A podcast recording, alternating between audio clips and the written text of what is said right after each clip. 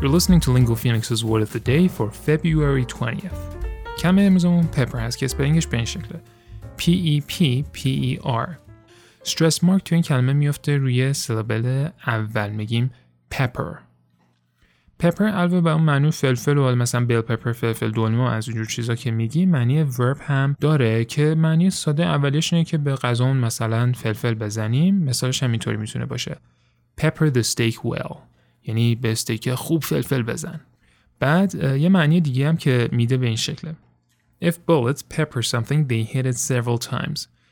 مثالش هم به این شکله. Machine gun fire peppered the front of the building. یعنی که مثلا به رگبار بستن بنوی. بعد یه اصطلاحی داریم که من تمام امروز منتظر این لحظه بودم که بهتون بگم. Pepper somebody with questions. که به اعتقاد Langman Dictionary توی American English بیشتر استفاده میشه. به این معنیه که بگیم to ask someone a lot of questions one after the other یعنی یه نفر رو با سوال به رگبار ببندیم اولا Reporters peppered him with questions یه معنی دیگه pepper به این شکله To pepper is also to add to something in many places مثالش هم این شکلیه He peppered his speech with jokes. که مثلا انگار مثل فلفل اضافه کردن به غذا جوک اضافه کرده بود به سخنرانیش.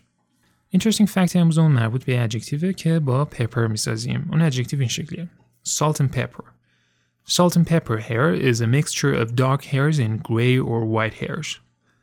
یکی از بچه معلوم هم هستش که معروفه این موهاش مثلا salt and pepper جورج کلونی که برید توی گوگل اسمشو بزنید می‌تونید عکساشو ببینید و بفهمید که salt pepper دقیقا به چه شکله با پادکست Word of the Day من محمد گلپایگانی هستم از Lingo Phoenix Join our Telegram channel at Lingo Phoenix to make sure you never miss an episode of Lingo Phoenix's Word of the Day.